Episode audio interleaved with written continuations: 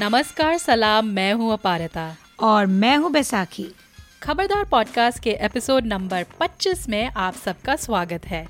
आ गए हम फिर दोनों लेकर बॉलीवुड की नई ताज़ा खबरें और कुछ मधुर गाने।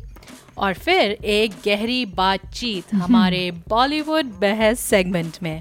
इस एपिसोड में हम बात करेंगे फ़िल्म कारवां के बारे में।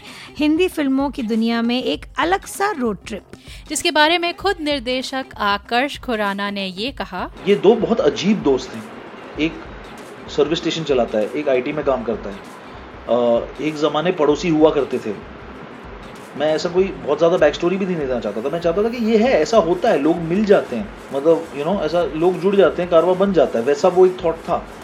कि यू नो कि तीन इतने इतने अलग लोग उस वैन के अंदर हैं बट आप एंड में जब देखते हैं तो वो तीन का एक कुछ कॉमन ग्राउंड बन चुका है। तो एक बार फिर शुरुआत करते हैं हमारे सुरीले सेगमेंट के साथ यानी कि गीतों का घन चक्कर सड़क पे। कारवा देखकर याद आई एक दूसरी रोड मूवी की। Not the one with Vivek Oberoi और उर्मिला याद है अंतरा माली। अंतरा माली हमेशा उर्मिला। नहीं उस मूवी की बात नहीं करेंगे। अच्छा। अम, एक मेरा पसंदीदा फ़िल्म है जोया अख्तर की ज़िंदगी ना मिलेगी दोबारा। तो उसका एक गाना है एक जुनून। जहाँ फ़िल्म के मुख्य किरदार तीन दोस्त फरहान अख्तर ऋतिक रोशन तुम्हारे पारतास फेवरेट उसका एक गाना एक जुनून। ये तीनों दोस्त कटरीना कैफ का जो कैरेक्टर उसके साथ स्पेन में मज़े ले रहे हैं टोमाटीना फेस्टिवल का। अ, तो गाना बहुत जिंगी है और इसका श्रेय ऑब्वियसली जाता है टू शंकर महादेवन और विशाल ददलानी। दोनों के वोकल्स आर इलेक्ट्रिक तो इस गाने पे दोनों ने चार चाँद लगा दिए। हर तरफ़ हर तरफ़ बेखुदी बेखुदी बेखुदी। हर तरफ़ हर तरफ़।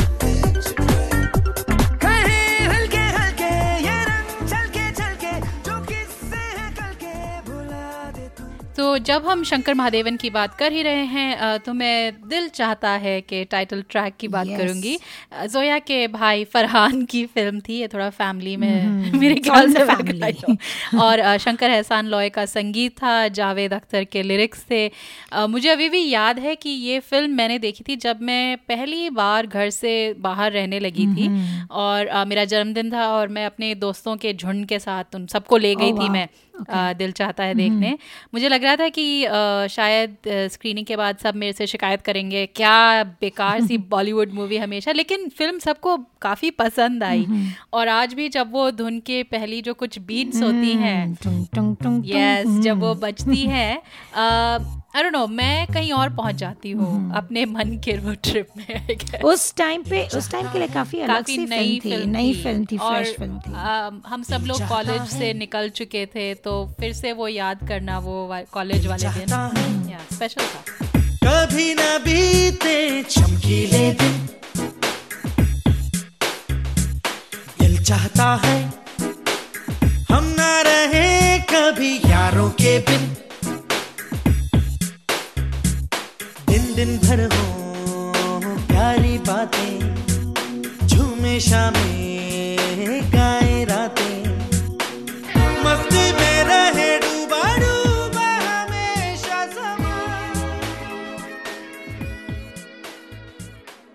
और अब हमारा अगला सेगमेंट फिल्मी खबरें।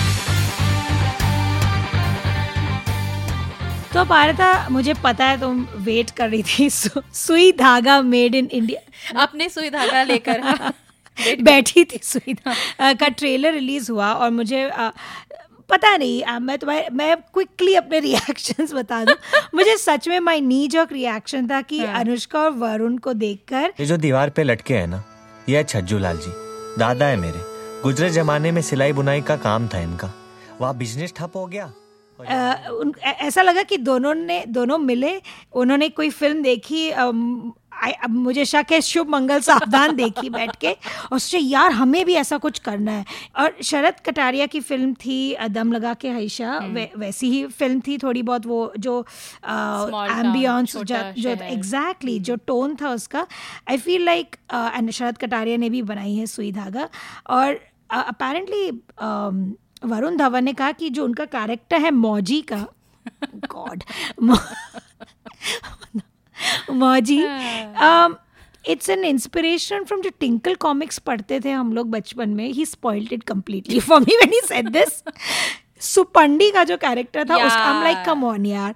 और it's a nice idea but Varun Dhawan अब तक वहाँ पहुँचे नहीं है। तो हाँ, मुझे मुझे ट्रेलर ने बड़ा मध्यम? मध्यम हाँ। सा लगा। मुझे खाली उसमें शायद अनुष्का शर्मा का पल्लू उस उसके लिए शायद मैं जाऊँ। नहीं खैर जाएँगे तो लुकिंग लाइक मिसफिट्स मुझे थोड़े मिसफिट लगे उस पूरे पता नहीं। बट लेट्स सी शायद फ़िल्म को ढालना एक अलग कला होती है देखते हैं। या शायद फ़िल्म अच्छी हो क्या पता है। बट एनीवेज हम हमेशा होप के साथ जाते हैं। करेक्ट ऑलवेज और एक बहुत दिलचस्प टीजर आया है वैसे। It's a very international look मुझे ऐसा लगा। फ़िल्म तुम बाद की। इसका नाम तो मुझे पहले लगा तुम्बाद तुम्बाद? है but I feel like he said Tumbbad in the trailer. Like तुम्हारे बाद वाला Tumbbad. But which sounds like a very uh, Vikram Bhatt kind of तुम बिन और सीक्वल तुम बाद। तो बट एनीवे तो इसको प्रोड्यूस किया है। द इंटरेस्टिंग थिंग है। आनंद एल राय जो बना रहे हैं शाहरुख के साथ ज़ीरो और सोहम पहले बना चुके हैं तनु तनु मनु और- कौन सा था वो? धनुष के साथ जो मूवी बनाई थी। बड़ी फॉरगेटेबल थी रांझना रांझना राइट मैं रंगीला सोचू बट और सोहम शाह ने सोहम शाह भी इस फ़िल्म में I think one of the main characters निभा रहे हैं। ये स्टोरी एक इंडियन फोकलोर पे बेस्ड है कहानी और टीज़र से काफ़ी डरावना थ्रिलर वाला फील आ रहा है। प्रोडक्शन वैल्यू काफ़ी ज़बरदस्त लग रही है। It's not it doesn't seem like a run of the mill Vikram Bhatt kind of horror story obviously but the great thing was is कि uh, आनंद एल राय जैसे प्रोड्यूसर्स अपना पैसा लगा रहे हैं uh, ऐसी फ़िल्मों पर which is a good sign but looks क्योंकि अम, हमने जब हमारा पॉडकास्ट शुरू शुरू हुआ था तो उसमें से पहले कुछ फ़िल्में हमने परी की बात की थी जो मेरे ख्याल से हमने कहा था कि हमारे ये बॉलीवुड हॉरर जॉनर में एक नया थोड़ा मोड़ तो हो सकता है और भी ऐसे अलग अलग फ़िल्में आए राइट तुमने एक ट्रेलर देखा और इस ट्रेलर पे इनसाइडर वो फील क्योंकि तुम एक इंडिया के ऐसे एक इलाके से आते हो हाँ जो तो मैं इस उत्तराखंडी करेक्ट पहाड़ी आई मीन पहले हम पहाड़ कहा करते थे उत्तराखंड बनने से पहले। Right. बट बेसिकली तो जो यूपी के ऊपर हिमालय की गोद में राइट कहते हैं और उसी गोद से निकला है बत्ती गुल मीटर चालू जिसके बारे में अपारता बताएँगे। हाँ तो मैंने ये मीटर मीटर मीटर मेरा नहीं चला इसके साथ। जनरेटर के भरोसे ठहरा आने वाला कल। बत्ती गुल है मीटर चालू शौक न लग जाए बल। और त्रिपाठी मोमबत्ती ना ठहरी तेरे टॉयलेट में बल। गुल मीटर चालू। ये कैसा खेल हुआ? अंधेरे में तीर बल। जब मैंने ये ट्रेलर देखा तो पहले तो मैं दो सेकंड के लिए चौंकी क्योंकि मुझे लगा है? क्योंकि इसमें पहले कुछ मैंने सुना बल। फिर जैसे जैसे वो और बढ़ता गया फिर मैंने सुना ठहरा। और फिर जब मैं बस देखती गई मेरा दिल और बैठता गया और मुझे तुम्हारी बड़ी याद आ रही थी क्योंकि अ, कई बंगालियों को ये काफ़ी शिकायत है कि संजय लीला भंसाली ने काफ़ी वहाँ तक क्यों जाए? गोल्ड में जो अक्षय कुमार ने मैसेकर किया है हमारी इतनी सुंदर भाषा की। अक्षय कुमार की गलती नहीं है आई जस्ट फील उसको बंगाली नहीं बनाना चाहिए था उसकी क्या गलती है बेचारा? तुम्हें जानची? जानची इस जानिश? जानची वर्ड नहीं तुम तुम्ही की खजानची? नहीं हम खजानची नहीं है। बट एनीवेज बत्ती गुल हाँ, तो मीटर बत्ती गुल हाँ। तो बेसिकली जो जो ट्रेलर से हमें पता चल रहा है ये उत्तराखंड में सेट है तो उसमें जो कई किरदार हैं क्लियरली किसी ने स्क्रिप्ट में कहा था अच्छा हर सेंटेंस को आप ठहरा में एंड कीजिए। तो उसमें शाहिद कपूर श्रद्धा कपूर और जो वो एक्टर हैं जिन्होंने लिक्विड का किरदार प्ले किया था। हाँ। प्यार का पंचनामा में। हाँ, उन सबने ठहरा को कुछ हाँ इतना बर्बाद किया है मतलब मुझे इतना अजीब सा मैं वही जब मैंने ट्रेलर देखा उसके बाद मैंने ट्वीट किया था कि अब समझ में आया बंगालियों का कैसा दिल बैठा बट था। In this day and age why wouldn't they जैसे हम बात कर रहे थे इस एपिसोड को रिकॉर्ड करने से पहले राइट कि it's basic right language coach होते हैं डायलेक्ट को सब जगह होते हैं सब it's- गोल्ड में भी था एक डायलेक्ट हाँ पक्को पता नहीं बंगाली नहीं होगा। बंगाली था। पर एक वो मैं बैठी थी में। पर पर पर उसकी वाइफ को मौनी रॉय को डाल दिया। They thought that she'd be a good question उल्टा it backfired because she is Bangla she is Bengali so her Bangla was flawless उसका एक्सेंट तो उसके हिसाब से Akshay Kumar bad action was standing हाँ आउट नहीं लेकिन वो कभी कभी वापस आ जा रहे थे ना एटलीस्ट इसमें हाँ. तो वो भी नहीं है। इसमें तो मुझे एक एक कोई भी किरदार मुझे नहीं दिखा जो शायद पहाड़ी हो। क्योंकि चाहे आप अच्छा उसका उस ए, उस लैंग्वेज की एक म्यूजिकलिटी है Correct. उसका एक जो टोन है तो आप ठीक है पूरा पूरा ना बोलें। अ, पूरा पूरा मतलब अगर आप इमर्स ना कर पाए अपने आप को why उसका जो- Yeah, उसका yeah. जो उसका जो टोन है वो तो आप पकड़ सकते हैं ना। आई मीन एज जगह अगर आप अभिनेता हैं आप यही तो कर रहे हैं आप अपने आप को उस किरदार में ढालने की कोशिश कर रहे हैं। तो एनी वे मेरे को ट्रेलर देख के बड़ा गुस्सा तो नहीं खैर गुस्सा भी आया disappointment. But let's end it on a good note. हमारी फिल्मी खबरें। uh, एक फ़िल्म आई थी 20 साल पहले अच्छा। जो आई थिंक बहुत लोगों को पसंद आई थी। हम्म। uh, मुझे बहुत पसंद आई थी दिल से मनी रत्नम की थोड़ा प्रिटेंड मैं थोड़ा वो कोशिश कर रही थी। हाँ जी हाँ दिल से। तुम्हें अच्छी लगी थी? छैया हम्म। ट्रेन से बाँध दिया गया था मलाइका अरोरा का पैर। हाँ भाई ताकि वो हाँ, गिरे ना it was quite was a moving train one shot वो शॉट था कंटिन्यूस कैमरा शॉट जो भी बोलते हैं उसे। हाँ क्योंकि उसके उससे पहले हमने मणि रत्नम की फ़िल्में देखी तो थी बॉम्बे देखी थी रोजा देखी थी तो एक सेंस था उनकी फ़िल्म और ये ट्रिलॉजी की तरह हो गई ना right. वो रोजा बॉम्बे और दिल से दिल तो से। एक एक उत्सुकता थी एक इंटरेस्ट था उनकी फ़िल्म देखने में और फिर शाहरुख खान चाहे मैं उनका खास पसंद नहीं करती थी लेकिन Manisha Koirala I don't know मुझे काफ़ी अच्छी लगी थी अच्छी उसमें लगी काफ़ी इंटेंस सीन्स थे।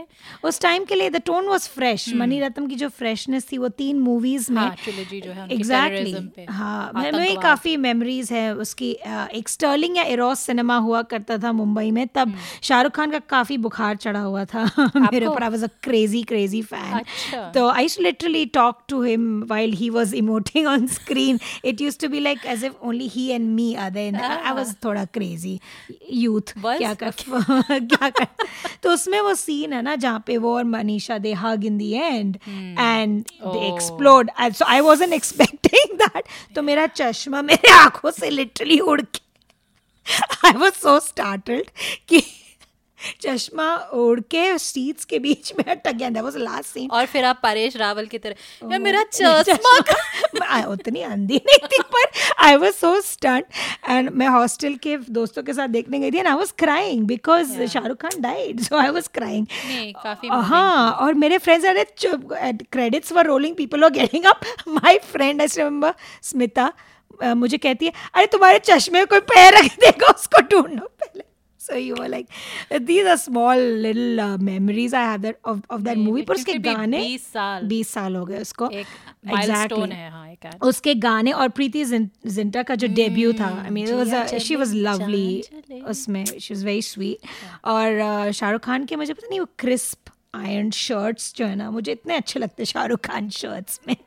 That's one endearing memory endearing and endearing memory of Shahrukh Khan but so Dil Se के 20 साल कंप्लीट हो गए दैट वाज द बिग या सबको मुबारक सबको मुबारक चल छैया छैया छैया छैया चल छैया छैया छैया छैया छैया छैया छैया छैया चल छैया छैया छैया छैया चल छैया छैया छैया छैया चल छैया छैया छैया और अब पेश है हमारा मेन सेगमेंट बॉलीवुड बहस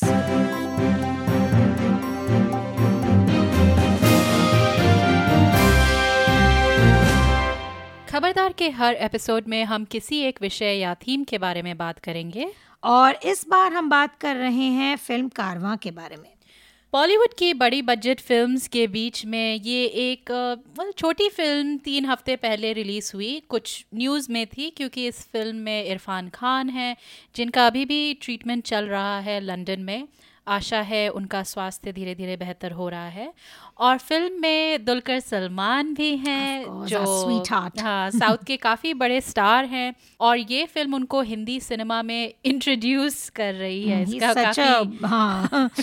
स्वीट साइड वो था कि यू नो उनका एक इंटरव्यू था अनुपमा चोपड़ा के साथ जहाँ वो कहते हैं हाँ अच्छा है ना मेरे को कितने चांसेस मिल रहे हैं. so r- nice about मतलब उसमें कोई दिखती, comfortable The- I think it comes from that he's just very comfortable in his skin मुझे ऐसा लगता। है और वैसे इस फ़िल्म में मिथिला पालकर भी हैं जिनके रोल के बारे में हम और हाँ, बात करेंगे। और और तुम्हारी बात हुई अपारिता फ़िल्म के निर्देशक आकर्ष खुराना से। बाय द वे वो मेरे साथ सेंट जेवियर्स कॉलेज में थे मुंबई ओह। में। मैं मैंने एक साल बताई बीएससी की Saint Xavier's then I moved मैंने छोड़ा साइंस मेरे बस की बात नहीं थी। I move to. चल दिए। पर मैं आकर्ष खुराना को जानती थी क्योंकि सब जानते थे उनको। हाँ। वो मुझे नहीं जानते। ओह, अच्छा। तो he was very popular in the theatre circuit वहाँ पे हम्म। तब बड़े यंग एज से उन्होंने स्टार्ट कर दिया था लिखना और जेवियर्स का जो एनुअल फेस्टिवल होता है मल्हार हम्म। काफ़ी फ़ेमस है India wide it's famous it's on मैं- हमने भी सुना था दिल्ली में, करेक्ट हाँ। तो वो ऑर्गेनाइजर रह चुके हैं उनके फादर आकाश खुराना काफ़ी विख्यात अभिनेता हैं टेलीविज़न सीरियल्स मूवीज़ में हम्म। तो आ, वो इंटरव्यू भी सुनेंगे हेलो सर मैं आजा ट्रैवल से बोल रही हूँ क्या मेरी बात मिस्टर अविनाश से है स्पीकिंग सर आपके फादर की डेथ हो गई है। क्या? हमने कंपनी के खर्चे पे बॉडी आपको भिजवा दी है। अपना टाइम देने के लिए धन्यवाद। हेलो पानी गिट्टी शौकत? मेरे फादर की डेथ हो गई। कैसे? एक्सीडेंट गंगोत्री के दर्शन करने जा रहे थे और यार। अल्लाह मियाँ से मिलने जा रहे थे। अल्लाह मियाँ ने अपने पास ही बुला लिया सचमुच। ये तुम्हारा तो शुरू करते हैं एक छोटे से संक्षेप के साथ। आ, फ़िल्म की प्रस्तावना सरल है। अविनाश एक बेहद बोरिंग नौकरी कर रहे हैं जिससे वो ऊब चुके हैं लेकिन पैसा कमाना है। एकदम से उन्हें खबर मिलती है कि उनके पिताजी का एक बस एक्सीडेंट में देहांत हो गया है। तो उनके मृत शरीर को लेने जब वो पहुँचते हैं तो पता चलता है कि लाशों की अदला बदली हो गई है। तो ये कारण होता है इस रोड ट्रिप का। अविनाश जो दुलकर सलमान प्ले कर रहे हैं और उनके साथ उन आते हैं शौकत जो इरफान खान किरदार निभा रहे हैं वो एक वैन के मालिक होते हैं।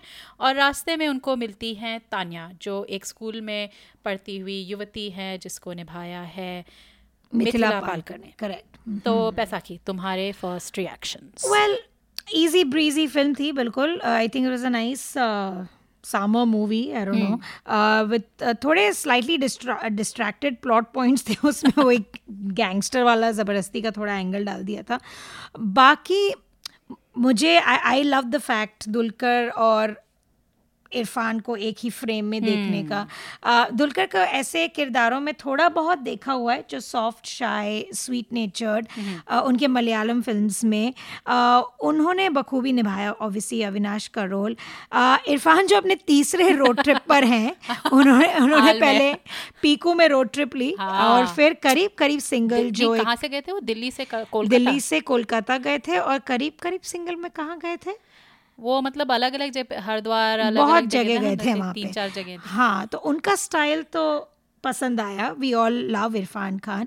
कुछ डायलॉग्स वेल प्रॉब्लमेटिक थे पर मतलब जैसे वो मज़ाक उड़ाते हैं फॉरेन टूर टूरिस्ट का कि गांजा पीते पीते तुम्हारा दिमाग फूक गया I mean my first reflex I just laughed because it's it's not the lines सबसे बोरिंग लाइन्स भी अगर इरफान का है ना हाँ। There is something in it like he is just magical that way पर उनका ये जो एक ये भी कहूँगी पर उनका जो डेड पैन सा ह्यूमर है और जो बुझी बुझी आँखें हैं उनकी हाँ। वो वाला अंदाज जरा सा रेपिटेटिव हो रहा है मेरे लिए but still I like watching him on screen but हाँ I I like him negative roles मुझे बहुत पसंद आते हैं बिकॉज़ उसमें थोड़ा अलग थोड़ा उनका दिखता है right so all in all it was a very sweet and pleasant थोड़ा स्लो मूविंग भी थी which it was a good slow moving movie अच्छी थी. और अमला की नैनी जो नागार्जुना की uh, पत्नी हैं पर उससे I mean she is a big animal rights activist in India she पहली बार उनको शिवा में देखा था opposite Nagarjuna. I think they were not married they were dating at that time अच्छा। Uh, तो बहुत स्वीट लगी थी तब और and then she took a break I think from movies काफ़ी उन्होंने उतना काम नहीं किया तो उनको देख के स्क्रीन पर it was a pleasant surprise तो दैट वाज नाइस हम्म। और फ़िल्मों की तरह मैंने ये फ़िल्म हफ़्ते के बीच में दिन के दोपहर में देखी मैं हमेशा। काम तुमको? तो थिएटर में काफ़ी लोग थे तो मैं थोड़ा हाँ चौकी। हाँ वो थोड़ा बुज़ुर्ग सा क्राउड था जिसमें मैं आजकल फिट कर रही हूँ। बुज़ुर्ग। बहरहाल मेरी फ़िल्म से एक्सपेक्टेशन ज़्यादा नहीं थी। आजकल कई बार ऐसा लगता है कि आप अपनी नो सारी फ़िल्म ट्रेलर में ही देख लेते हैं तो मुझे लगा शायद ऐसा हो इसमें। और कुछ रिव्यूअर्स को ये फ़िल्म कुछ खास पसंद नहीं आई थी। अ, तो इसलिए मेरी काफ़ी लो एक्सपेक्टेशंस के साथ में गई। लेकिन धीरे धीरे कारवां ने मुझे अपने जादू में लपेट लिया। एक तो सिनेमाटोग्राफी इतनी खूबसूरत। विजुअली बहुत हाँ वो वैन में जो लंबे लंबे सीन्स उन्होंने मुझे अपनी एक यात्रा की याद दिलाई जब मैं अकेले केरला गई थी फ़्लाइट Really? लेके हाँ। Wow. और फिर ट्रेन से वापस अलग अलग पड़ाव के बाद मैं मुंबई और फिर दिल्ली आई। तो मुझे उस उस समय की याद आ रही थी। तो बड़े और वो खूबसूरती के अलावा फ़िल्म में जो थीम्स भी थी जो मेरे ख्याल से बड़ी सहनशीलता बड़ी. स्थिरता के साथ अच्छी थी हाँ एक ठहराव था उसमें तो ये ऐसे पेश किया गया है मुझे अच्छी लगी। तो उनके बारे में थोड़ा हम बात करते हैं। तो सबसे पहले थीम बैसाखी? वेल एक मेजर जो थीम था अविनाश का you know following your dreams तो एक ऐसे पिता के वो बेटे थे जिन्होंने उनको अपने ड्रीम्स को फॉलो करने की इजाज़त नहीं दी। वो चाहते अविनाश चाहते थे कि वो फोटोग्राफर बने। पता नहीं हिंदी फ़िल्म के हीरोज हमेशा रणबीर कपूर को फोटोग्राफर बनना था कि, किन फ़िल्मों में? दो फ़िल्मों में ऑलमोस्ट तमाशा? और और एक हाँ। थी। तमाशा नहीं अ, तमाशा में थी? नहीं अ, वो उसमें अ, ज, ये जवानी है दीवानी ओ, और sorry, जो हाँ। तुमने मुझे अभी बताया था। कोंकणा की वेकअप से वेकअप सेट सब में फोटोग्राफर बनना होता है for some reason it's not that well paying job is it तो वो नहीं वो सब नेशनल जियोग्राफिक के ऑफ़ कोर्स क्योंकि सारे वहीं जाते हैं National Geographic that is Sundarban में जाएँगे ना वो। करेक्ट तो वो थीम जो था अब मुझे ऐसा लगा कि इट्स बीन डन थोड़ा बॉलीवुड में किया गया इस थीम को but I like Dulquer Salmaan take on it because I think he he वो मुझे बहुत नेचुरल लगे। I was comparing it to वो जो फादर इश्यूज़ दिखाते हैं एक बहुत um, ज़िंदगी ना मिलेगी दोबारा में भी but it's a different kind of a father issue it's not like exactly following your passion पर uh, उसमें फरहान अख्तर के father Naseeruddin Shah he is absent from his life पर हाँ। पर Farhan undertakes this whole journey to meet him right और एक scene है दोनों में बाप बेटे में बहुत अच्छा सीन है where he is just crying and Naseer in his deadpan style obviously is feeling a lot अंदर पर कहता है कि you know I don't want to be a father it's ना अमेजिंग सीन था वो I kept comparing that whole I kept flashing in my mind तो um, ये मुझे थोड़ा। अलग लगा क्योंकि हाँ कई हद तक मैं बिल्कुल सहमत हूँ कि वही हम वो फोटोग्राफर अपना पैशन ढूंढो ये वो जो। और हमेशा ये मैन चाइल्ड टाइप ऑफ़ एक काइंड ऑफ़ होता है। पर वही जो तुम कह रही हो दुलकर में एक गहराई थी Right. और मुझे ये भी अच्छा लगा कि जो फोकस था वो ज़्यादा उनके अंतरात्मन में था इतना एक्सटर्नल hmm. एक्टिंग में नहीं था Correct. ये कि उनके अंदर वो कैसे घुट रहे हैं अ, जो घुटन महसूस हो रही है उनको एक दोस्त से मिलना जो उनसे कहता है कि यू you नो know, दिखाते क्यों नहीं तो वो जो उनका जो वो जूझ रहे हैं कि नहीं मुझे अभी भी उसी यू नो बकवासी नौकरी में फिर से जाना है। वो मुझे थोड़ा अलग लगा वो मुझे थोड़ा नया सा लगा कि वो जो स्ट्रगल होती है रोज़मर्रा की ज़िंदगी की वो देखना मुझे थोड़ा अच्छा लगा। वो जो वर्सेस जो हम जो वो देखते हैं ना ये जो रणबीर कपूर की हमको भाई नेशनल जियोग्राफिक का फोटोग्राफर बनना है जो भी है। That was there and then फिर वो जो uh, uh, जो तुम कह रही हो uh, बाप बेटे का जो एक संबंध होता है इसमें भी जो अंत में फिर जब एक तरह की श्रद्धांजलि जब दे रहा होता है अविनाश अपने पिता That's को be- yeah. तो और वो कहते हैं कि आ, आ, मुझे पूरी अच्छी तरह से तो याद नहीं है क्योंकि मैंने तीन हफ़्ते पहले देखी थी पर आ, कुछ ऐसे कहते हैं कि वो मैं ये तो नहीं कह सकता था कि वो अच्छे आदमी थे लेकिन मैं ये भी नहीं कह सकता कि वो बुरे आदमी थे। आदमी थे, और इतने छोटे से मतलब वाक्य में इतनी बड़ी बात उन्होंने कह दी Hmm. I think a कई हाँ, that about our own lives our own क्योंकि टू वही ना, parents अब too. मैं वही कह रही हूँ कि जो अब हम उस अवस्था में आ गए कि हम हमारे बच्चे हैं हम भी एक तरह से उनके भविष्य के बारे में सोच रहे हम्म। हैं क्या करेंगे तो मैं सोच सकती हूँ एक कुछ कुछ बातें हाँ, हमारे पेरेंट्स की जो हमें नहीं पसंद आती थी अब हमें समझ में आ रही हैं। एग्जैक्टली करेक्ट तो correct. वो वो आइडिया मुझे इसमें काफ़ी पसंद आया और आकर्ष ने ये थीम क्यों चुना? मतलब ये जो फोटोग्राफर। फॉलोइंग ए पैशन हमने उनसे पूछा। एक्चुअली हम लोग ने जब फाइनली जब फ़िल्म रिलीज़ हुई हम्म, तो बहुत लोगों ने बोला कि यू नो थ्री इडियट्स में एग्जैक्टली सेम चीज़ थी। हम्म, अ, और किसी ने एक और भी ज़िक्र किया अ, शायद वेकअप सिट का। राइट अ, तो बट वो हमारे माइंड में तब था नहीं जब हम लोग ये कर रहे थे। एक्चुअली मतलब वो मतलब आप बाद में रेट्रोस्पेक्ट में सोचे तो बोलते हैं अरे हाँ यार ये तो वो वाइल्ड लाइफ फोटोग्राफर बनना चाहता था उसमें भी। और वेकअप सीट का भी मतलब वो एक फोटोग्राफर बनना चाहता था। ये हम हमने एक्चुअली ये स्क्रिप्ट लगभग पाँच साल पहले लिखी थी। राइट और मतलब उस वक्त आई थिंक ऐसा कोई उसका मेजर इन्फ्लुएंस कुछ नहीं था। मतलब वो एक इन द फ्लो हमने क्रिएट किया था कि एक आदमी बहुत ही एक एक फंसा हुआ है एक जॉब में। आई थिंक फोटोग्राफी से क्या होता है कि वो एक थोड़ा सा एक विजुअल थॉट है। और आई थिंक एक चीज़ जो हमने टैकल की है जो शायद मतलब किसी और ने नहीं की या मुझे याद तो नहीं है कि ये आज के ज़माने में जो पूरा जो हमारा फोटोग्राफी के ऐप्स आए हैं। हम्म, मैंने कुछ फोटोग्राफर से जब बात की थी हमारी एक बहुत अच्छी दोस्त हैं अलीशा वासुदेव जो एक फोटोग्राफर हैं और वो हमेशा मतलब उसके बारे में कंप्लेन किया करती थी इंस्टाग्राम वगैरह के बारे में कि ये क्या है ना कि मतलब उसमें से जो पूरा एक जो फोटोग्राफी का साइंस है वो गायब हो गया है वो अब मतलब तो हमारी वही बहस बंद होती रहती है जो फ़िल्म में भी है कि सब फोटोग्राफर बन सकते हैं और सब सोचते हैं कि फोटोग्राफर बन सकते हैं। तो वो वो एक आई थिंक एलिमेंट है जो हमने कारवा में यूज़ किया है जो मेरे ख्याल से कहीं पहले अ, ये आया नहीं है। इन दैट सेंस तो वो एक ओल्ड स्कूल और न्यू स्कूल का एक जो क्लैश होता है। पर ऐसा कोई मैं ये नहीं कह सकता कि कोई पर्टिकुलर रीज़न है। आई थिंक एक विजुअल मीडियम है इसलिए वो एक एक्साइटिंग होता है आई थिंक ठीक है तो इस पे आते हैं कि जो मेन इसका जो प्रेमिस था जो मूल जो हम कहते हैं कहानी का वो क्या था? Germ of the idea actually एक प्रेमाइस से शुरू हुआ था जो बिजॉय नाम्बियार ने दिया था कि एक अ, अ, एक बंदे के एक फादर की डेथ हो जाती जो उससे मतलब थोड़े से स्ट्रेंज्ड हैं। और उसे एक गलत बॉडी जब मिल जाती है तो उसे एक जर्नी पे जाना पड़ता है अ, वो कंप्लीट करने। बट वो क्या होता है कि I think germ of the idea ये था कि मतलब जब कोई जान पहचान वाला या कोई नज़दीकी रिश्तेदार जब वो जब वो मर जाते हैं तो एक सिचुएशन ऐसी आती है कि हम अपनी ज़िंदगी को रीअसेस करते हैं। कभी कभी क्या होता है कि हम लोग ज़िंदगी में वक्त नहीं होता हमारे पास क्योंकि हम लोग सब अपनी अपनी ज़िंदगी में फंस जाते हैं। तो आई थिंक हम जब किसी चीज़ को खोते हैं तब एक तो उसके मायने समझ आते हैं हमें और दूसरा कि हमें ऐसा लगता है कि मतलब हम समझते हैं कि ज़िंदगी कितनी फ्रेजाइल है कि मतलब वो एक आप अपने बारे में आप अपनी ज़िंदगी के बारे में सोचते हैं उस दौरान। तो वो एक आई थिंक एक बहुत ही सब्लिमिनल थाट था कि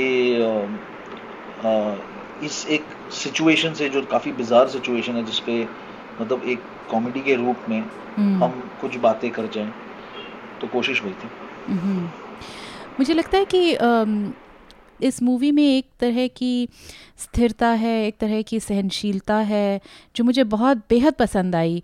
जिस तरह से ये तीन लोग अपने दिशा में जा रहे थे, उस तरह मैं भी धीरे धीरे उनके साथ, उनकी जर्नी में, उनकी यात्रा में, उनके साथ साथ चली गई। तो स्ट्रक्चर पे भी आप कुछ ऐसे ध्यान दे रहे थे इन टर्म्स ऑफ़ कि ऑडियंस का क्या देखिए मतलब हाँ अब क्या है कि अगर आप देखें तो रेगुलर बॉलीवुड की जो फ़िल्में बनती हैं हम्म, वो इस तरह का पेस एक्चुअली अलाउ नहीं करती। तो हम एक चीज़ मुझे एक बहुत बड़ी जो खुशी हो रही है जो फ़िल्म का रिस्पांस मिल रहा है कि एक बहुत ही आराम से एक लेजरली पेस पे एक कहानी बताई जा रही है। और आई थिंक क्या है कि ठहराव है पिक्चर में। और एक मतलब सांस लेने का वक्त है। और वो क्या होता है ना कि अगर आप कमर्शियल नज़रिए से देखें तो आधे से ज़्यादा लोग आपको बोल देंगे कि स्लो है। हम्म, तो वो एक फाइन लाइन होती है। और मैं बड़ा खुश हूँ कि लोगों ने जो पिक्चर देखी है उन्होंने उन्हें वो तकलीफ़ नहीं हुई। उन्हें थोड़ा सा वक्त मिला है और जैसे कि आप कह रहे हैं हमने बहुत ये फीडबैक मिला है कि हम उनके साथ निकल गए हम्म, सफ़र पे। हम्म, अ, तो वो एक हाँ आई थिंक वो एक राइटिंग लेवल से ही एक बहुत ही रियल और कंफर्टेबल पेस में कहानी बताने का एक मतलब की कोशिश थी कि जो आप दरअसल ज़्यादा देखेंगे नहीं हिंदी कमर्शियल फ़िल्मों में वो थोड़ा सा एक यूरोपियन या अमेरिकन इंडी सिनेमा में जो रहता है जी। अ, वो एक थोड़ा सा वो वो मूड है।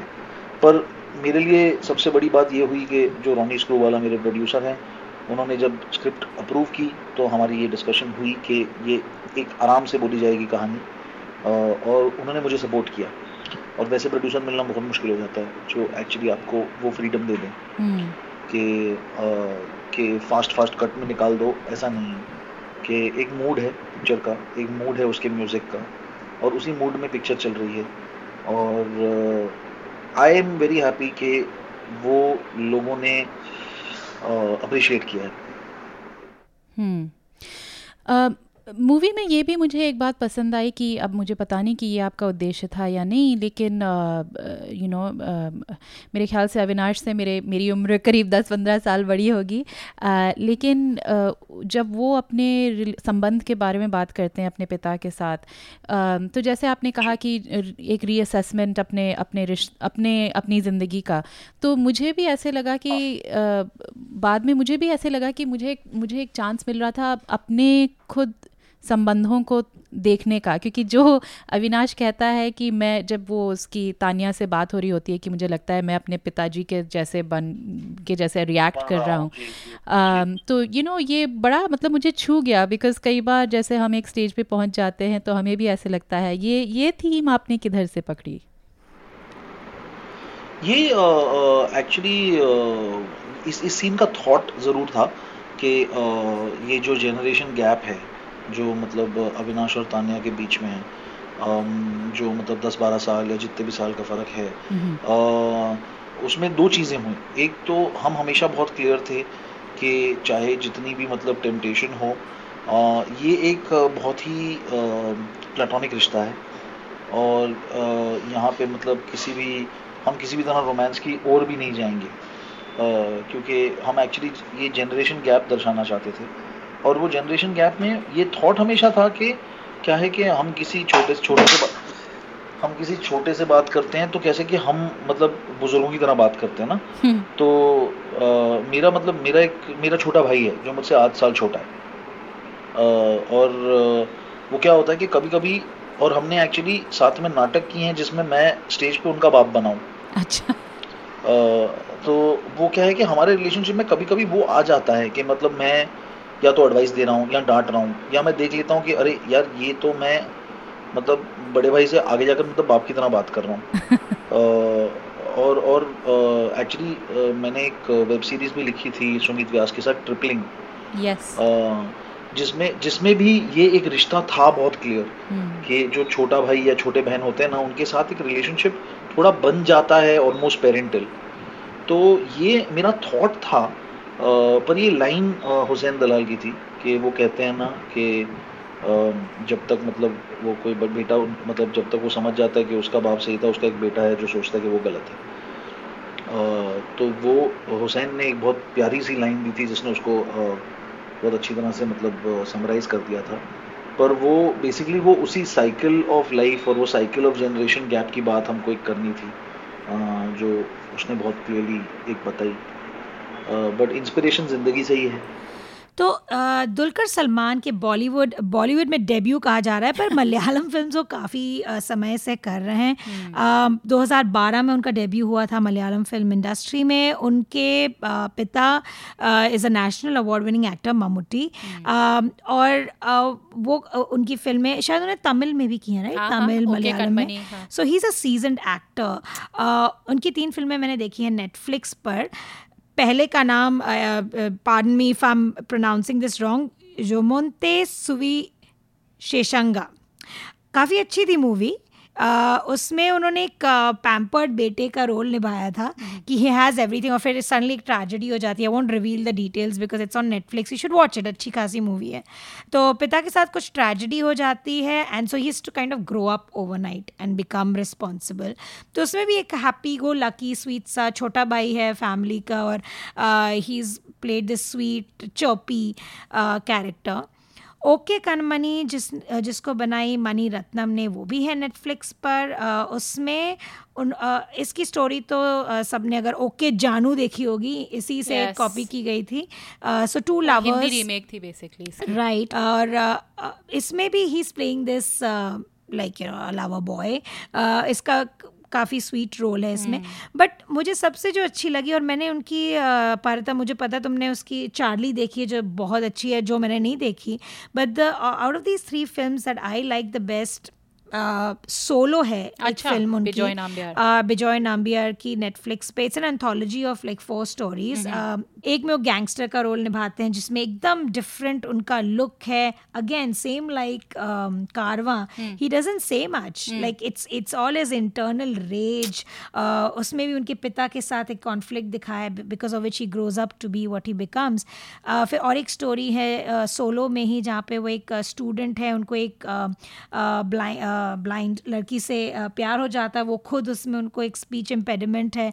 That he is done so beautifully फिर एक वेटनेरियन का तीसरी स्टोरी एक एनिमल डॉक्टर की है। अच्छा। और उसका मैं आपको नहीं रिवील करूँगी। Okay. बहुत ही कूल स्टोरी है, है। और चौथी में he is a soldier he is an but it is a love story but it's a twisted love story और इस वजह से सोलो को बहुत फ्लैक मिला था इंडिया में. It was almost going to get banned क्योंकि उसमें कुछ थीम्स एक्सप्लोर किए गए हैं which are not in you know हाँ, in step with Indian culture लगा सकती हूँ। अच्छा इंटरेस्टिंग नहीं बहुत कुछ है उसमें और भी है which is Okay. And Dulquer Salman had put up this huge Facebook post saying हाँ. कि give the movie a chance तुम लोग देखो कुछ अलग है uh, दुनिया बदल रही है so you have to sort of look at all points of view तो मुझे बड़ा अच्छा लगा उनका ऑफ़ स्क्रीन डिमीनर जो उनका दिखता है वो भी मुझे बहुत पसंद आता है कि he seems like a level headed हाँ नाइस और, और मुझे काफ़ी इंटरेस्टिंग लगता है कि कई बार जब मैं ऐसे ये ट्रेलर्स वगैरह देखने जाती हूँ यूट्यूब पे तो मैं कई बार देखती हूँ दुलकर सलमान खुद ने मतलब काफ़ी कमेंट्स करे हुए हैं वो खुद He's very मतलब engage करते बहुत, हैं हाँ, थोड़ा उनको करते हैं। हाँ दिख, दिखता है उनका पैशन right. तो जैसे तुमने कहा मैंने चार्ली और ओके कनमनी दोनों इधर देखी टोरंटो में थिएटर में। ओके कनमनी जैसे तुमने कहा एक स्वीट सी लव स्टोरी मुझे लगी और मैंने ओके जानू नहीं देखी है तो मुझे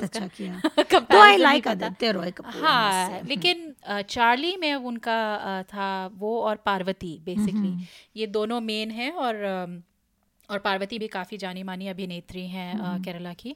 तो आ, ये मलयालम फ़िल्म है। तो इसमें भी दोनों का जो वो ऑन स्क्रीन होना एक एक एक उजाला आ जाता है एक तरह के लुमिनेसेंट Quality है क्वालिटी है। तो बहुत पसंद आई मुझे। मैंने सोलो नहीं देखी ये मेरी नेक्स्ट है नेटफ्लिक्स में देखने की। और मुझे उनकी एक दूसरी फ़िल्म भी है कमाटी पादम जो 2016 2016 में आई थी। अच्छा। वो भी देखनी है क्राइम ड्रामा है। तो इसमें सुना है काफ़ी अलग इनकी एक्टर मैंने ट्रेलर देखा तो काफ़ी intense kind of noir type of जो था। अच्छा। तो हर मतलब रोल में उनको बदलना। तो वही कारवा में मुझे इतना इंटरेस्टिंग लगा क्योंकि साउथ के एक्टर होते हुए भी हिंदी न जानते हुए भी उन्होंने इतनी बढ़िया तरीके से अच्छा, हम्म। मुझे ज़्यादा पता भी नहीं चला us back to that हम अभी लैंग्वेज की बात कर रहे थे। गुल के बारे में कि अगर आप एक एक्टर हैं तो इन्वेस्ट कीजिए थोड़ा। टाइम और इमोशन तो वही इसमें जो हाँ जो उसमें मतलब हाँ ठीक है हल्की सी एक्सेंट थी पर ऐसा कुछ खास पता नहीं चल रहा था कि वो हिंदी भाषी नहीं है। तो मुझे बहुत जैसे अक्षय का बिल्कुल पता नहीं चल रहा था कि वो बंगाली भाषी नहीं। सो उसके एनीवेज तो दुलकर सलमान के स्ट्रेंथ्स एज एन एक्टर तुम्हें हाँ। क्या लगता है कि व्हाट इज़ हिज मेन एक मैग्नेटिक चार्म स्क्रीन प्रेजेंस तो है कैमरा लव्स हिम जिसे कहते हैं पर व्हाट इज़ योर मोस्ट मतलब क्या है तुम्हारा पसंदीदा ये जो हमको एक अनुमान मिलता है उनके इंटरव्यूज़ देखने में भी हम्म। कि उनमें जो एक वो अहंकार नहीं है लैक ऑफ़ ईगो और एक अभिनेता को एक किरदार में एकदम लीन होने के That लिए true, yeah. वो जो छोड़ना पड़ता है ना अपना अपन, अपना अहम Mhm. मेरे ख्याल से वो मुझे मेरे ख्याल से दुलकर सलमान में दिखता है. तुम्हारा Mhm. तुम्हारे मुझे वही आई लाइक द स्वीटनेस मुझे वो अच्छा लगता है। Ranbir Kapoor I keep coming back to Ranbir Kapoor. आती है तो क्योंकि मेरे बहुत सारे ऐसे हैं जो मैं जान पहचान में Dev always loved and like Dev always said some उसके बारे में और एक सुशांत सिंह राजपूत के बारे में बहुत हाइप हुआ था when they were launched Ranbir more because maybe because of his legacy Raj Kapoor blah blah I I remember Sushant Singh Rajput also when he was जब काय पोचे काय पोचे आने वाली हाँ। थी बड़ा हुआ था कि he is the next big acting chops उसके ये वो but when I look at Dulkar Salman, you would like you said, you wouldn't imagine कि वो इतना बड़ा superstar है. He is still, I think, every movie में he just comes in as a very sincere actor. Like वो अपना naturally तो वो है ही charming. उनके father is also in a very intense actor is an amazing actor उनमें भी नहीं है वो नेचुरल वो चार्म नहीं है ममूटी में. He he is a great actor और मैं But- ये मेरे को ये जिज्ञासा है कि कितना ये इफ़ेक्ट है ममूटी के बेटे होने I feel is very different from his father नहीं वही मैं सोच रही हूँ ना कि लाइक कितना उन्होंने ऑब्ज़र्व किया होगा अपने पिताजी ममूटी Right. को और कितना असर फिर उस क्योंकि कितने फैंडम है ममूटी का। Absolutely, he's a superstar. He's like, हाँ, correct. तो अब आते हैं कुछ स्टैंड आउट सीन्स पर इन द मूवी मेरा एक favourite scene it has to be an Irrfan Khan scene sorry Dulquer Salmaan but Irrfan came first for us तो uh, वो एक जो uh, उनको जो प्यार हो जाता है मूवी में और इश्क फरमा होते हैं और- के पीछे और हिजाब में देयर इज़ दिस वुमन जिनको उनसे प्यार ऑब्वियसली उनकी सिवा के देख थोड़ी प्रॉब्लमेटिक सी लव स्टोरी थी पर फिर भी। थी पर यू नो इरफान जस्ट तो वो गाना गाते हैं कितना प्यारा वादा है इनमत वाली आँखों का। शायद फ़िल्म कारवां का है वो वो भी फ़िल्म कारवां का है बाय द वे वो कनेक्शन मैंने बहुत बाद में बनाया कि हाँ इंटरेस्टिंग तो उस सीन uh, में I think it's more Irrfan I feel like Irrfan comes up with these lines himself मतलब मुझे तो लगता है कि इरफान हिमसेल्फ में आई डोंट नो वो क्या प्रोसेस है उनका मुझे लगता है वो आते हैं सेट पे उन्हें ब्रीफ दिया जाता है और सीन खुद ब खुद बनने लगता है और कुछ लाइंस वो अपने ही दे देते हैं। हम जब ब्लैकमेल देख रहे थे तब भी हमें लग रहा था हाँ। कुछ सीन्स शायद इम्प्रोवाइज ही हो रहा है। बट दिस वुड बी मतलब ये शायद आकर्ष ने भी तुमसे इस बारे में बात की। इरफान साहब का क्या है कि वो एक बार एक कैरेक्टर में घुस जाते हैं वो पकड़ लेते हैं फिर उसकी इम्प्रोवाइजेशन भी वो जो करते हैं वो बिल्कुल कैरेक्टर के पैरामीटर्स के अंदर ही रहती है। और वो 90 परसेंट ऑफ़ द टाइम बहुत अच्छी इम्प्रोवाइजेशन होती है। अ, मैं क्या है कि मैं थिएटर बैकग्राउंड से हूँ तो मुझे पसंद है जब लोग थोड़े स्पॉन्टेनियस रहते हैं। तो मैं एक्चुअली इनकरेज करता हूँ कि जो स्क्रिप्ट हमारे पास है वो आप 80 परसेंट फॉलो कीजिए। बट 20 परसेंट जब आप वो कैरेक्टर बन जाते तो अपना लाइए। वो मेरे लिए भी एक्साइटिंग हो जाता है।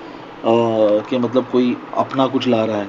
तो आई थिंक पहले कुछ दिनों में दुलकर और मिथिलाल ने जब देखा कि मतलब इरफान सर कर रहे हैं और मतलब बखूबी कर रहे हैं तो उन्हें भी थोड़ा कॉन्फिडेंस मिला कि यार मतलब हम भी अपने कैरेक्टर में थोड़ा सा अपनापन ला सकते हैं। अ, तो वो और मैं जैसे कि मैंने कहा कि, कि काफ़ी सारे लोग जो हैं फ़िल्म में जो सपोर्टिंग कास्ट हैं वो बहुत सारे थिएटर वाले लोग हैं। जी। अ, और और मतलब काफ़ी मंजे हुए हैं उस मामले में तो मज़ा आया मतलब अ, अ, मुझे और बट हाँ काफ़ी सारी इम्प्रोवाइजेशन मतलब मैं कहूँगा कि 20 परसेंट इम्प्रोवाइजेशन तो है।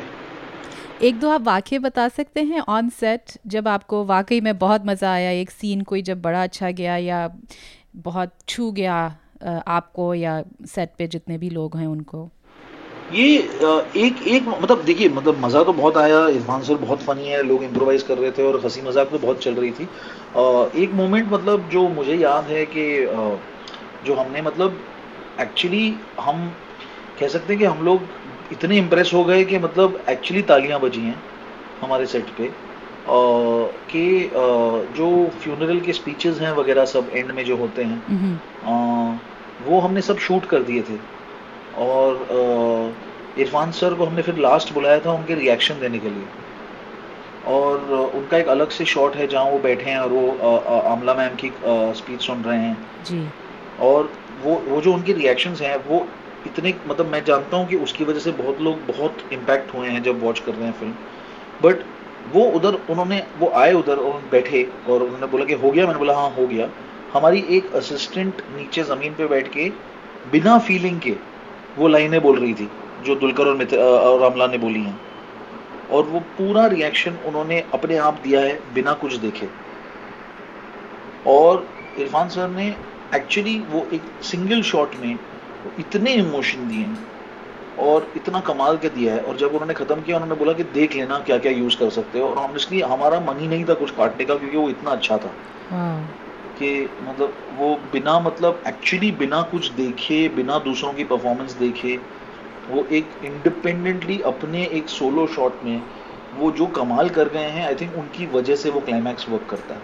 खैर, इरफान तो इरफान ही है, लेकिन मेरे लिए फ़िल्म में काफ़ी सारे पल थे जिनमें एक खामोशी थी। ठहराव एक। जो हम ठहराव की बात कर रहे थे तो दुलकर के सीन्स चाहे वो मिथिला के साथ चाहे इरफान के साथ फिर एक सीन आता है जब वो एक रास्ते में होते हैं और एक वो मेरे ख्याल से कुडियट्टम के एक नर्तक हैं जो भी है उनके साथ एक सुट्टा शेयर करते हैं। मुझे वो सीन पता नहीं क्यों इतना अच्छा लगा वो उस पूरी मूवी में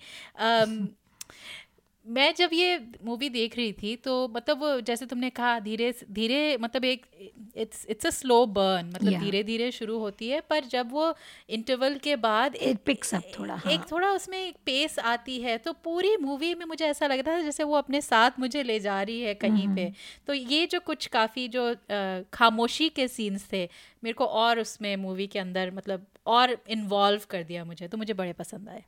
दुलकर एक्चुअली क्या है कि हम जैसे आई थिंक दुलकर हमारे लिए हर दिन एक बहुत बड़ा सरप्राइज़ था क्योंकि हमारे क्रू में बहुत ज़्यादा लोग जानते नहीं थे दुलकर को। जो जो केरला से लोग थे ऑफ़ कोर्स वो जानते थे और वो उसके फैंस थे। पर एक तो दुलकर की हिंदी ने सबको सरप्राइज़ किया हुआ था। हमने सिंग साउंड शूट किया था सारी उनकी आवाज़ है। और होनी भी चाहिए बिकॉज़ दुलकर की आवाज़ बहुत अच्छी है। अ, और उसने हमें बोला था कि मतलब कोई स्टैंड बाय पे रहे जो मेरे साथ लाइनें चेक कर ले वगैरह बट हमको दूसरे तीसरे दिन के बाद ज़रूरत ही नहीं पड़ी क्योंकि वो इतना होमवर्क करके आता था और वो एकदम करेक्ट बोलता था।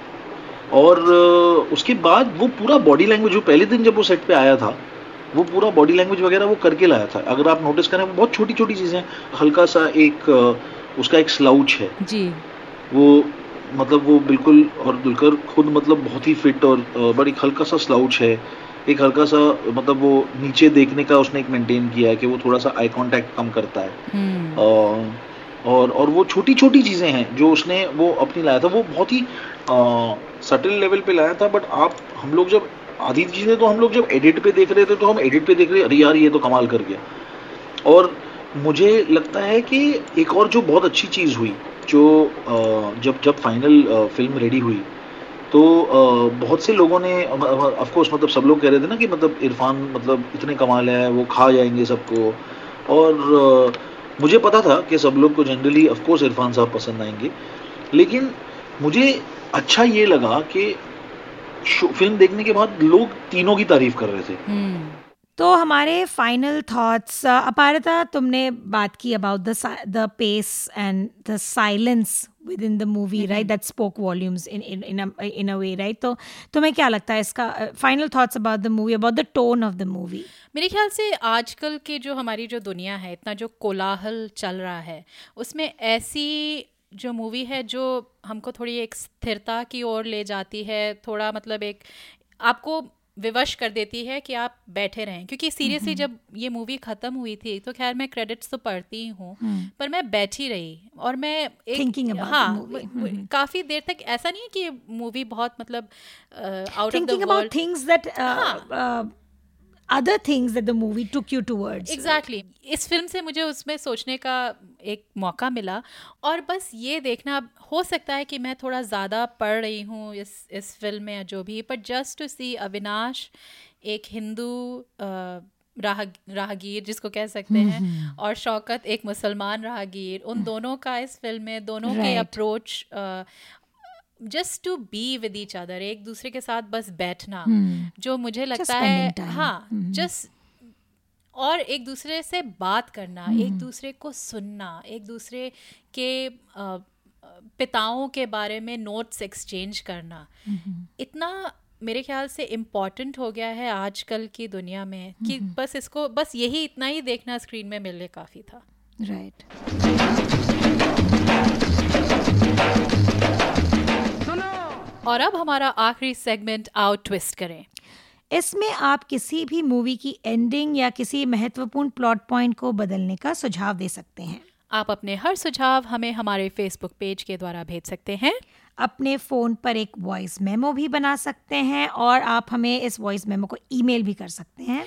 और हम आपके ट्विस्ट को इस पॉडकास्ट में प्रस्तुत करेंगे या आपके दूसरे सुझावों पे अमल करने की कोशिश करेंगे। तो कि तुम्हारे पास एक ट्विस्ट है। मुझे तो बेहद पसंद आई ये मूवी मेरे को खास twists. No twist for me well twist तो नहीं it was like I said easy breezy movie थी बिल्कुल देयर वाज नथिंग कि एकदम ही अरे कर देते तो बट तुम्हारे पॉइंट पे ना व्हेन यू आर टॉकिंग कि सिर्फ़ वो दो राहगीर होते अगर दुलकर और इरफान एंड आई नो तुम्हें मिथिला का कैरेक्टर ठीक ठाक लगा पर uh, अगर मैं स्लाइट ऑल्टरेशन करती तो मैं तानिया के कैरेक्टर को हटा देती Really? अच्छा। थोड़ा टोकन कैरेक्टर लगा मुझे तानिया का आ, तो मेरे लिए था कि अगर if you wanted to just have a woman in the star cast then might as well उसको ना ले ना लो राइट मेरे लिए इट वाज लाइक वेल मैं ये तो नहीं कहूँगी कि ना लो क्योंकि आ, उसका होना एक तरह से एक अच्छा काउंटर पॉइंट था अदरवाइज़ जैसे तुमने कहा ये बेसिकली दो वेटरन एक्टर्स हैं और इन Yeah. दोनों के बीच में एक मास्टर क्लास जैसी चल रही थी और मैं ये कहूँगी कि मिथिला ने काफ़ी मतलब शी हेल्ड हर ओन मतलब उनका अपना एक अ, बहुत ज़्यादा तो रोल नहीं था लेकिन जितना था उन्होंने मेरे ख्याल से I didn't ठीक-ठाक mind her. निभाया। हाँ। और तानिया एक्चुअली मेरे लिए वाइल एक इंपॉर्टेंट कैरेक्टर है उसके लिए वो एक कैटलिस्ट है। तानिया का अविनाश के लाइफ पे एक इम्पैक्ट है। जिसकी वजह से उसे एक रियलाइजेशन होता है जिसकी वजह से आप अगर आपने कभी मतलब अविनाश को इमोट करते हुए नहीं देखा लेकिन पहली बार उसे गुस्सा आता है तो तानिया के साथ आता है। यू नो तो अ, वो तानिया का होना एक जनरेशन गैप के लिए बहुत ज़रूरी था। और आप अगर देखेंगे कि बाकी लोगों का जो ग्राफ है जैसे शुरू से एंड तक जो वो बदल जाते हैं तानिया भी मतलब लोग एक्सपेक्ट करते हैं कि तानिया भी एक उस जर्नी में अंडर मतलब अंडरटेक करेगी। लेकिन मेरे ख्याल से क्या था कि तानिया एक्चुअली सबसे सुलझी हुई थी। हम्म। मतलब तानिया को सुधरने की ज़रूरत नहीं थी। वो हम लोग एक क्लीशेड सोच में फंस जाते हैं कि 19 साल की लड़की है तो बिगड़ी होगी। या यू you नो know, थोड़ी सी रेडिकल होगी। लेकिन तानिया एक्चुअली सबसे सुलझी हुई थी और उसका एक बहुत छोटा सा एक लाइन है जो एंड में आता है कि मतलब बगावत और बेवकूफ़ी में फ़र्क होता है। और वो बहुत छोटी लाइन है वो मतलब एक बहुत it's it's very small switch जो वो करती है जो अपना मतलब कि चलो ठीक है इससे मुझे भी कुछ मिला है। लेकिन वो एक्चुअली ऑलमोस्ट एक अ, अ, अ, मतलब दुलकर के कैरेक्टर के लिए ऑलमोस्ट एक एंकर सी बन जाती है। हम्म, अभी इस आने वाले वीकेंड मुंबई में एक पैनल डिस्कशन होगी how to write better women roles in films और ये हिंदी फ़िल्मों के बारे में है कि आ, महिला किरदार जो हैं आ, औरतें हैं कैसे उनको बेहतर लिखा जा सके। तो हो सकता है हमको उस पैनल डिस्कशन से कुछ सीखने को मिले तो Absolutely. हम वो कोशिश करेंगे अपने सुनने वालों को उसका एक एक्सेप्ट लाने की बिल्कुल।